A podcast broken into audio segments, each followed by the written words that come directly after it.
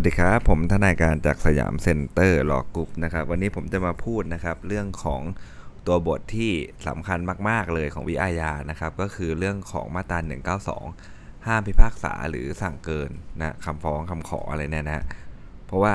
ถ้าเกิดไปออกถ้าไปสอบเนี่ย เรียกได้ว่าถ้าเกิดว่าสอบเข้าสอบวิอาญาเนี่ยแทบจะเป็นตัวบทกฎหมายที่ออกสอบค่อนข้างจะแน่นอนเลยนะครับ ยิ่งถ้าผู้ช่วยผู้พิพากษาเนี่ยแทบจะนอนมาเลย เพราะว่ามันเป็นเรื่อง โดยตรงเลยนะที่จะต้องรู้ถูกไหมฮะเป็นเรื่องโดยตรงเลยว่าถ้าเป็นคดีอาญาเนี่ยและยิ่งไปพิพากษายังไงฮะกระทบจำเลยด้วยแน่นอนอะการติดคุกการประหารติดคุกกี่ปีก็ตามนะฮะมันกระทบสิทธิ์ของบุคคลคนหนึ่งอย่างสุดๆเลยถูกไหมฮะเพราะนั้นนะเป็นเรื่องที่จะต้องแม่นนะฮะแล้วต้องรู้ว่าเออถ้าวันหนึ่งถ้าเราไปทำงานนะในฐานะผู้พิพากษาเนี่ยนะครับ ก็ดีนะหรือแม้แต่ฐานะอะไรก็ตามนะฮะเราต้องรู้ว่า ถ้าเกิดการฟ้องนะครับกับการพิจารณาเนี่ย นะครับมันแตกต่างกันเนี่ยนะครับศาลจริง ๆ แล้วจะลงโทษได้มากน้อยเพียงไหนนะครับเพื่อให้มันเป็นธรรมกับทุกฝ่ายมากที่สุดเท่าที่จะมากได้นะครับนะมันก็ต้องเป็นธรรมกับทั้งฝ่ายของโจทย์ด้วย แล้วก็ฝั่งของจำเลยเขาด้วยนะครับ ทีนี้ครับเดี๋ยวผมจะอธิบายมาตรา 192 ให้เข้าใจแบบง่ายๆนะครับแบบง่ายๆเพื่อที่เราจะสามารถที่จะเอาไปทำข้อสอบได้นะครับ คือไอ้คำว่ามันจะมีอยู่ทั้งหมด 6วรรคนะฮะ192เก้าสองเนี่ยนะจะมีทั้งหมดอยู่ 6วรรคนะครับ แต่ละวรรคก็สำคัญทั้งนั้นเลยนะครับนะแต่ละวรรคก็จะสำคัญทั้งนั้นเลย ออกสอบได้ทุกวรรคนะครับ192เก้าสองเนี่ยวรรคแรกเขาบอกว่าห้ามไม่ให้พิพากษาหรือสั่งเกินคำขอ หรือที่ไม่ได้กล่าวในฟ้องนะเกินคำขอคืออะไรครับ สั่งในสิ่งที่ไม่ได้ขออะ ขอหนึ่งแต่ให้สองก็เกินคำขอแหละนะที่ไม่ได้กล่าวในฟ้องคืออะไรครับ คือแม้ว่าจะมีคำขอท้ายฟ้องก็ตามตาม 50 158 อนุ 6 นะครับ ขอท้ายฟ้องมา แต่ว่าอะไรครับโจทย์มันไม่ได้กล่าวในฟ้องนะครับ ไม่ได้กล่าวไม่ได้บรรยายมานะศาลก็พิพากษาให้ไม่ได้ อยู่ดีๆไม่ได้บรรยายมาตอนจบขอลงโทษเลยอ้าวอย่างนี้มันจะได้ได้ยังไงถูกไหมครับ ยิ่งถ้าไปขอหนักอะ่ะตอนจบขอ 289 เลยไงนะ แต่ไม่ได้บรรยายมาเรื่องนี้เลย เอาจะไปลงได้ยังไง ก็จะประมาณนี้ไม่ได้กล่าวในฟ้องนะครับ หรือแม้จะกล่าวมาในฟ้องนะครับ แต่ไม่ได้ขอมาในท้ายฟ้องก็จะสั่งให้ไม่ได้อีกนะครับ เพราะสุดท้ายถ้าสุดเวลาศาลจะลงศาลก็จะมาดูจากท้ายฟ้องเป็นหลักเนาะนะครับ คุณอาจจะบรรยาย 289 มาก็ได้นะฮะ แต่ว่าคุณไม่ได้ใส่289 ลงมาในคำขอท้ายฟ้องก็สั่งให้ไม่ได้นะครับ เป็นข้อห้าม อันนี้คือหลักเลยนะคือหลักเราต้องเอาตรงนี้เป็นสารณะก่อนนะฮะ เอาตรงนี้เป็นหลักก่อน หลักมันมีแค่นี้เองนะที่เหลือคืออะไรครับ ข้อยกเว้น ถามว่าทำไมทำไมนะ ต้องมีข้อยกเว้น เพราะว่ามนุษย์เราอะมันเกิดอะไรครับ human error ได้ถูกไหมครับ ตัวของคำฟ้องเนี่ยมันมี human error ได้ใช่ไหมฮะแล้วถ้าเอาตรงนั้นนะเป็นหลักแล้วไม่มีข้อยืดหยุ่นเลยก็จะเกิดอะไรขึ้นครับ เอาเจตนาลมก่อนแล้วจะได้เข้าใจมาตราหนึ่งเก้าสองก็จะกลายว่าก็ปล่อยหมดติถูกไหมฮะหรือว่าปล่อยเยอะมาก คนผิดก็จะลอยนวลในเรื่องของทางเทคนิค ถูกไหมครับแล้วหนึ่งเก้าสองเนี่ยมันเหมือนเรื่องทางเทคนิคนะการทำคำฟ้องนั่นแหละนะครับ งั้นก็จะปล่อยคนผิดลอยนวลเยอะมากเลยนะ โดยเฉพาะถ้าเขามีความผิดพลาดผิดอะไรเล็ก ๆ น้อยๆบางทีนะครับ คนผิดคนอะไรก็จะถูกปล่อยหรือถูกลงโทษได้ไม่ตามที่เขาควรจะโดนอย่างเงี้ยนะเขาเลยต้องมีการเป็นบทยืดหยุ่นมานะครับคราวนี้ครับศาลจะลงโทษจำเลยได้ก็ต่อเมื่อโจทย์ได้กล่าวว่าในฟ้องนะและต้องมีในคำขอท้ายฟ้องด้วย2ออย่างเลยนะกล่าวในฟ้องและคำขอท้ายฟ้องด้วยเช่นโจทย์บรรยายฟ้องว่าจำเลยลักทรัพย์ในเวลากลางคืน 335 มาเลยนะครับ อนุ1นะฮะซึ่งมันมีโทษสูงกว่า334 แน่นะแต่ว่าคำขอท้ายฟ้องของโจทย์เนี่ยขอให้ลงโทษตาม 334 อย่างเงี้ยศาลก็ลงโทษตาม 335 อนุ1ไม่ได้นะครับ หรือว่ากลับกันนะตัวบรรยายฟ้องว่ารักทรัพย์ตาม 334 นะ แต่ขอท้ายฟ้องลง 335 ก็ลง 335 ไม่ได้ เช่นเดียวกันนะหรือตัวบรรยายฟ้องว่าการกระทำของจำเลยผิดฐานทำร้ายร่างกายสาหัส 297 นะครับ แต่ขอท้ายฟ้องขอ 295 อย่างนี้ศาลก็ลงได้ 295 เหมือนกันนะลง 297 ไม่ได้เพราะว่าเกินคำขอ แสดงว่ามันต้องลิงก์มาตั้งแต่เรื่องการบรรยายฟ้องในฟ้องเลย แล้วก็ในคำขอท้ายฟ้องด้วยนะคำขอนะฮะของโจทย์นะครับไม่ได้ระบุมาตรา 336 ทวิ แม้โจทย์จะนำสืบว่าผิดฐานลักทรัพย์โดยใช้ยานพาหนะเพื่อความสะดวกในการกระทำความผิด แต่ท้ายฟ้องมันไม่มี 336 ทวีอะศาลก็ไม่มีอำนาจนะครับที่จะไปลง 336 ทวีได้ เพราะว่าเป็นการเกินคำขอที่โจทย์ไม่ได้กล่าวในฟ้อง แล้วก็ ไม่ใช่เรื่องที่โจทย์เขาอ้างบทหรือฐานมาตราผิดด้วยนะครับ อันนี้คือเขาไม่ได้อ้างเลยนะครับ การบวกโทษครับที่รอกับคดีก่อนไว้เข้ากับคดีนี้นะฮะแม้โจทย์จะไม่ได้กล่าวมาในฟ้องนะครับไม่ได้บรรยายมาในฟ้องการบวกโทษ และไม่ได้ขอท้ายฟ้องด้วยนะฮะแต่หากปรากฏจากรายงานของศาลนะหากปรากฏจากศาลว่าการสืบสาะจากรายงานการสืบสาะก็ดีนะหรือสำเนาคำพิพากษาท้ายอุทธรณ์ว่า ภายในกำหนดเวลานะที่ศาลรอการลงโทษ ในคดีก่อนจำเลย ทำผิดคดีนี้นะครับศาลบวกโทษได้ศาลบวกโทษที่รอในคดีก่อนถ้ากับคดีนี้ได้เสมอครับไม่เกินคำขออะไรเลย มันไม่ใช่เรื่องในคดีนี้นะครับ การเพิ่มโทษฐานไม่เข็ดหลาบจะต้องบรรยายมานะครับตาม 159 นะครับ ต้องบรรยายมาขณะขอเพิ่มเติมฟ้องนะครับ ขณะยื่นคำฟ้องเลยนะฮะหรือว่ายื่นก่อนอะไรครับศาลมีคำพิพากษาก็ได้ตาม 159 ถ้าไม่บรรยายมาศาลก็จะเพิ่มเติมโทษไม่ได้นะหากมีการขอรวมนะฮะการพิจารณา พิพากษาคดีเข้าหลายสำนวนด้วยกันนะฮะแต่ละสำนวนเนี่ยมันไม่มีคำขอให้นับโทษติดต่อกันไว้นะฮะก็จะนับโทษต่อกันไม่ได้ เพราะเป็นการเกินคำขอเนอะนะครับเรื่องพวกนี้ก็จะเกินคำขอการขอนับโทษต่อก็ต้องขอมานะครับมันก็จะเกินคำขอ คดีเนี่ยทั้ง 3สำนวนฮะโจทย์ได้ขอรวมการพิจารณาพิพากษาเข้าไว้ด้วยกันนะคำขอท้ายฟ้องทั้ง 3สำนวนแบบเนี้ยเมื่อคำฟ้องของโจทย์ไม่มีคำขอให้นับโทษจำคุกจำเลยติดต่อกันนะ การที่โจทย์ขอรวมการพิจารณาพิพากษาคดีทั้ง3สำนวนด้วยกันก็เพื่อความประโยชน์ในการนำสืบพยานชุดเดียวกันนะฮะยังถือไม่ได้ว่าโจทย์เนี่ยขอแก้ไขเพิ่มเติมฟ้องทำนองที่ว่าขอให้นับโทษต่อกันนะเรื่องนี้ก็น่าสนใจนะครับ ถ้าออกข้อสอบก็ก็น่าออกนะเรื่องอะไรอย่างเงี้ยนะก็คือว่าโจทย์เนี่ยเขามีคำขอแล้วแหละนะครับ ว่าขอให้รวมสำนวนกันนะขอให้รวมการพิจารณาเข้าดเข้าด้วยกัน แต่พอเราไปดูในข้อสอบนะในคำถามเฮ้ยเขาไม่ได้มีคำขอให้นับโทษติดต่อกันไว้นี่ก็นับโทษต่อกันไม่ได้นะครับเนี่ยขอรวมการพิจารณาเข้าด้วยกัน แต่ในคำขอไม่ได้ขอให้นับโทษต่อก็ไม่ได้มันจะเกินคำขอนะฮะตามมาตรา 192 เลยนะครับประมวลกฎหมายอาญามาตรา 91 ครับไม่ใช่มาตราในกฎหมาย ซึ่งบัญญัติว่าการกระทำเช่นนั้นเป็นความผิดนะจริงๆก็ไม่ต้องเขียนมาหรอกนะตามมาตรา 91 เออก็91 ในคำขอไทยฟ้องนะ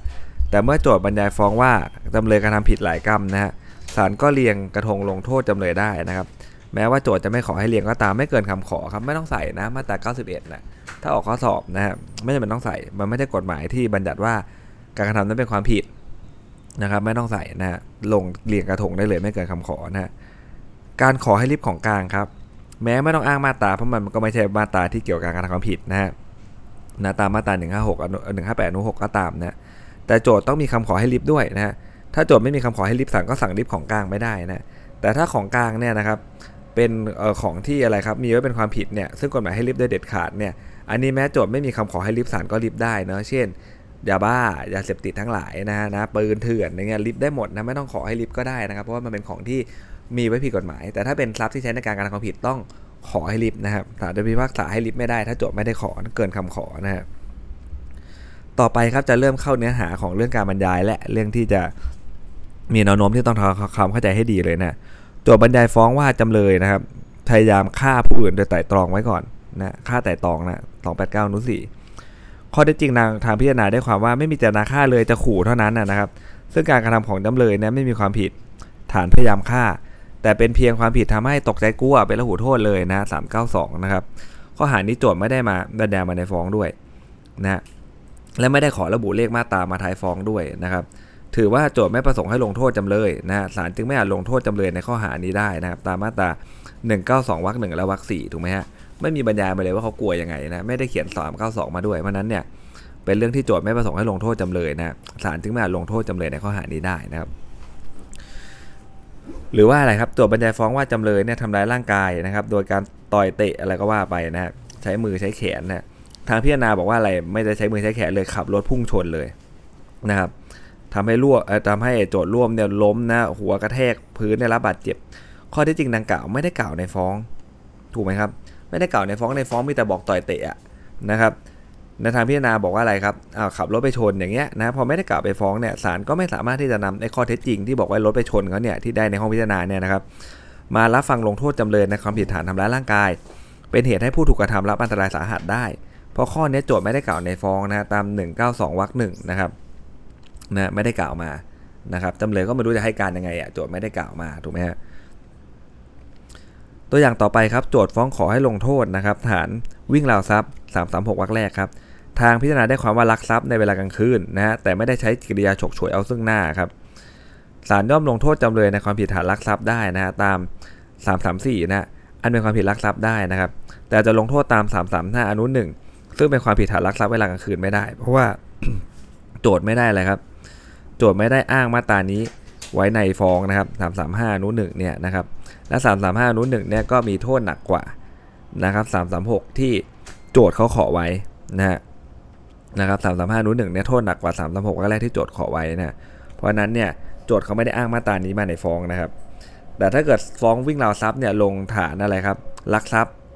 ลักทรัพย์ธรรมดาเนี่ยได้อยู่แล้วนะครับ นะลงฐานลักทรัพย์ธรรมดาได้แล้ว แต่ลงฐานลักทรัพย์เวลากลางคืนไม่ได้นะเพราะไม่ได้อ้างมาตรามาในฟ้องแล้วโทษก็ลักทรัพย์เวลากลางคืนก็หนักกว่าวิ่งราทรัพย์อีกนะครับถ้าข้อเท็จจริงที่ปรากฏในการพิจารณาครับ แตกต่างจากข้อเท็จจริงนะฮะดังที่ได้กล่าวในฟ้องนะครับนะเช่นอะไรครับ ในเรื่องของความเป็นเจ้าของทรัพย์ เช่น บรรยายฟ้องว่ารักทรัพย์ในหนึ่ง แต่พิจารณาได้ความว่าไอ้ทรัพย์นั้นจริงของบริษัทเคนะในหนึ่งก็เป็นกรรมการ แต่กรรมสิทธิ์นั้นมันเป็นของบริษัทเคไอ้แบบเนี้ยนะฮะเป็นข้อแตกต่างที่ไม่ใช่ข้อสาระสำคัญนะฮะไม่ใช่ข้อสาระสำคัญเลยจำเลยทั้งสองไม่ได้หลงต่อสู้ด้วยนะฮะอันนี้ก็จะเป็นวรรคสองนะครับศาลก็ลงโทษตามข้อเท็จจริงที่ได้ความได้นะครับ หรือฟ้องว่ากระทำโดยประมาทอย่างหนึ่งนะแต่พิจารณาได้ว่าประมาทอีกอย่างอะไรเงี้ยนะฮะถือว่าแตกต่างกันในข้อสาระสำคัญศาลต้องยกฟ้องนะครับ แต่ถ้าโจทย์บรรยายฟ้องว่าจำเลยกระทำโดยประมาทและกระทำโดยเจตนานะศาลพิจารณาได้ความว่ากระทำโดยประมาทเนี่ยไม่แตกต่างในข้อสำคัญ อันนี้เป็นข้อยกเว้นตรงๆตัวเลยนะฮะตาม1 2 1 9 2วรรคสามนะฮะข้อที่จริงเกี่ยวกับเวลาหรือสถานที่ในการกระทำความผิดนะที่โจทย์บรรยายมา เกี่ยวกับเวลาหรือสถานที่นะแม้พิจารณาได้ความแตกต่างกัน ก็ไม่ให้ถือว่าแตกต่างกันในข้อ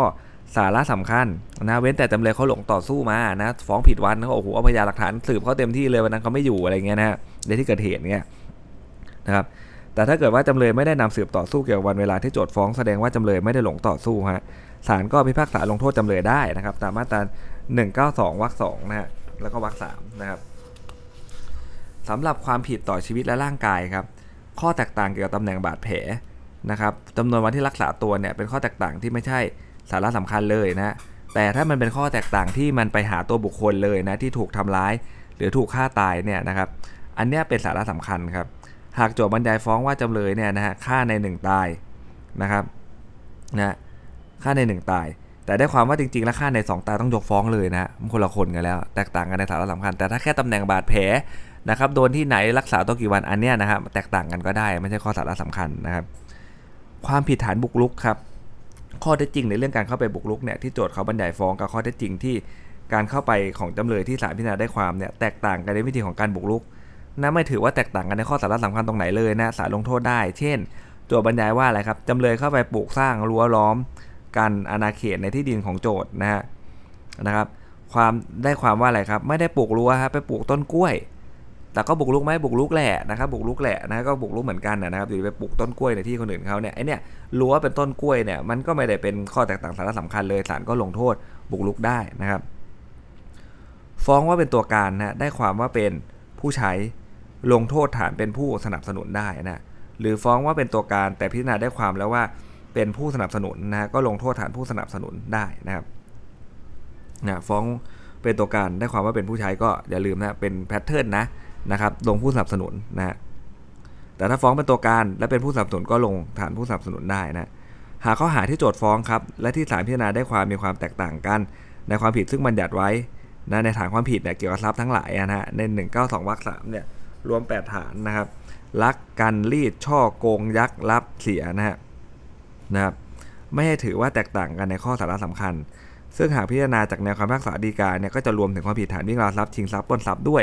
เพราะว่าความผิด 3 อันเนี้ยมันมีเบสคือลักทรัพย์รวมอยู่ด้วยถูกไหมฮะดังนั้นนะหากโจทย์บรรยายฟ้องว่าจำเลยการทำความผิดฐานชิงทรัพย์ศาลพิจารณาได้ความว่าช่อโกง อันนี้ไม่ถือว่าแตกต่างในฐานะสำคัญนะศาลลงโทษจำเลยได้นะแต่ว่าต้องดูให้ดีก่อนนะครับว่า